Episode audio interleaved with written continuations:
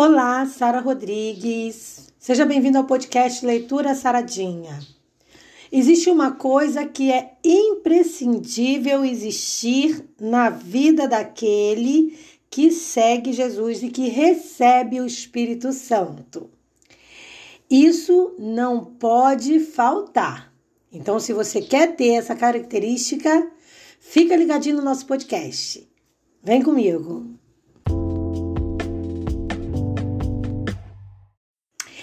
Você sabe qual a característica que não pode faltar numa pessoa que sai para falar de Jesus?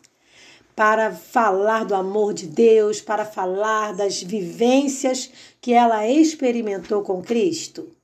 No tema de hoje a gente vai conversar sobre isso. E o texto base se encontra em Mateus capítulo 11, versículo 9, mas a gente vai ler do 7 até o 9 para a gente entender melhor. Então, peço licença a você para a gente começar a leitura. E diz assim: E partindo eles, começou Jesus a dizer às multidões a respeito de João: Quem fostes ver no deserto? Uma cana agitada pelo vento? Sim, que fostes ver? Um homem ricamente vestido? Os que trajam ricamente estão nas casas dos reis. Mas então, que fostes ver? Um profeta? Sim, vos digo eu. E muito mais do que profeta, porque é este de quem está escrito: Eis que diante da tua face envio o meu anjo, que preparará diante de ti o teu caminho. Em verdade vos digo que, entre os que de mulher têm nascido, não apareceu alguém maior do que João, o Batista. Mas aquele que é o menor no reino dos céus é maior do que ele é do que ele. Bom, eu acabei lendo até o 11, porque na verdade, para a gente entender, o texto, o texto base realmente era o, era o 11 e a gente precisou ler tudo. Mas você, você veja que de cara a gente já entende aqui que Jesus está fazendo um grande elogio para esse lindo ministério que era o ministério de João. Mas tem uma característica que João tinha, que foi apresentada por Cristo, que não pode faltar em ninguém que vá falar de Jesus, que é a intrepidez. Só para a gente entender melhor, intrepidez tem a ver com coragem, determinação, firmeza diante do perigo. Ânimo também pode ter a ver, ousadia. Então, o intrépido, ele não é aquele que não vai ter medo geral. Ele é aquele que vai saber lidar com o seu medo e vai persistir. Deixa eu te falar uma coisa. Existem várias, vários momentos na vida da gente que podem levar a gente a desanimar. Por isso a gente tem que ter coragem e estar preparado. Eu fiquei muito triste essa semana com a notícia do falecimento da repórter Suzane Nas, Naspoli, Naspoli, Naspolino, alguma coisa assim. Agora até me falhou a memória.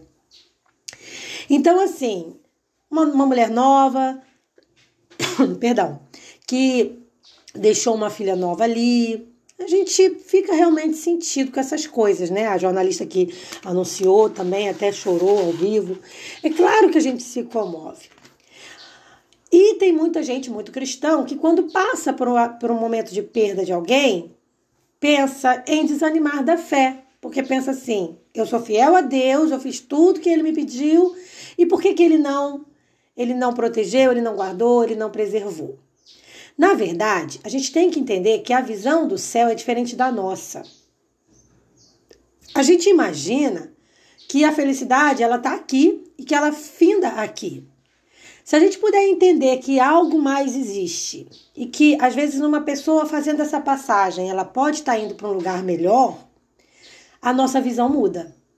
Porque a gente não deve, nem, nem pode nem deve é, permitir que o nosso egoísmo é, nos, nos leve a achar que a gente tem que ter todo mundo ao nosso lado o tempo todo. Precisamos entender que a gente vive, de, na verdade, de um empréstimo. Pega bem isso aí que eu estou falando para você. Nós vivemos de empréstimo. A vida que a gente tem é um empréstimo que Deus faz para gente. Então Deus nos empresta o dom da vida. Então cabe a Ele determinar até quando vamos viver, ok? Por isso que a Bíblia diz que ninguém vai poder aumentar um centímetro na sua altura e nem aumentar nenhum minuto na sua vida, porque isso não nos pertence. Da mesma forma, as pessoas que amamos também não nos pertencem. Elas estão emprestadas a nós. Então eu digo assim: eu agradeço sempre a Deus pelos meus filhos, pelo meu marido, sempre entendendo que isso é um empréstimo para mim. Então, eles são um empréstimo que Deus me fez e hoje estão como meus filhos, como meu marido. E é claro, não tem erro nenhum, que você peça a Deus que isso dure quanto mais puder durar. Então, se você, ah, se eu puder viver 100 anos, 200 anos, quem é que não quer? Não vamos ser hipócrita.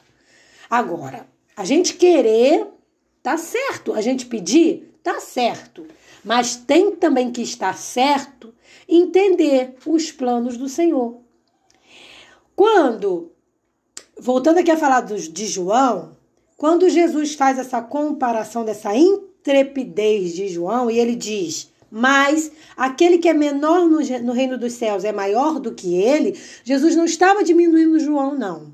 Jesus estava valorizando a fé de cada um dos seus filhos, por menor que seja.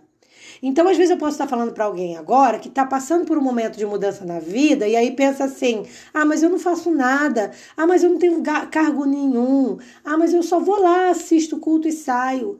Se você vive a sua fé, eu quero te dizer que Deus valoriza a sua fé e que você pode sim realizar coisas incríveis através do Espírito Santo de Deus na sua vida. Amém? Por quê? Porque você veja, João, ele não se apegava a bens materiais, por isso que Jesus falou: um homem, vocês vieram ver um homem ricamente vestido? Se você quiser ver isso, vai lá pro vai lá pro para casa dos reis. Porque Jesus deixou claro que isso não era, esse não era o perfil de João. E vamos ser sinceros, também não era o perfil de Jesus, né? Jesus não andava com grandes é, roupas luxuosas. Jesus, Jesus era simples.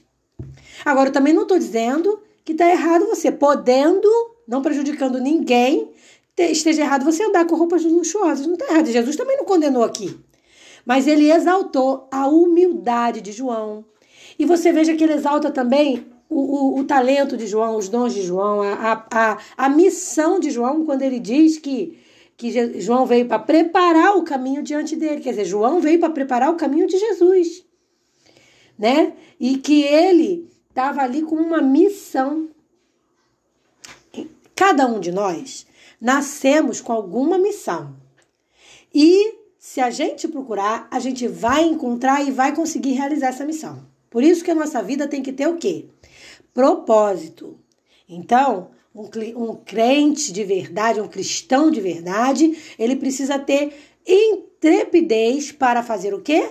Para realizar o seu propósito de vida, sempre entendendo o plano de Deus para si. Então, qual a lição que eu te passaria hoje? Uma liçãozinha como se eu fosse uma professora. eu sou sua teacher. Você pode, por exemplo, fazer uma análise hoje de qual será que é a sua missão.